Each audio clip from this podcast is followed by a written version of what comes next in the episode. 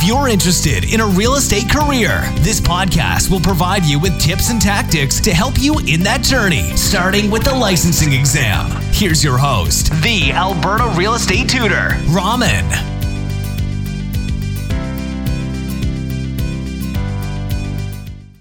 Welcome to the question of the day. Today's practice exam question is Sam meets his client Jen to list her property. He notices that the property has a wide front yard and a narrow backyard. How should Sam describe the lot shape in the MLS listing? And the options are A.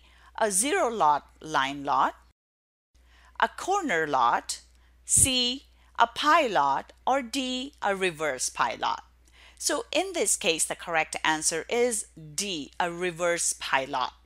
A pie lot is when the front yard is narrow and the backyard is wide. So it looks like a pie. That's why it's called a pie lot. However, when we have the opposite of that, so that the front yard is wide and the backyard is narrow, it's called a reverse pie lot.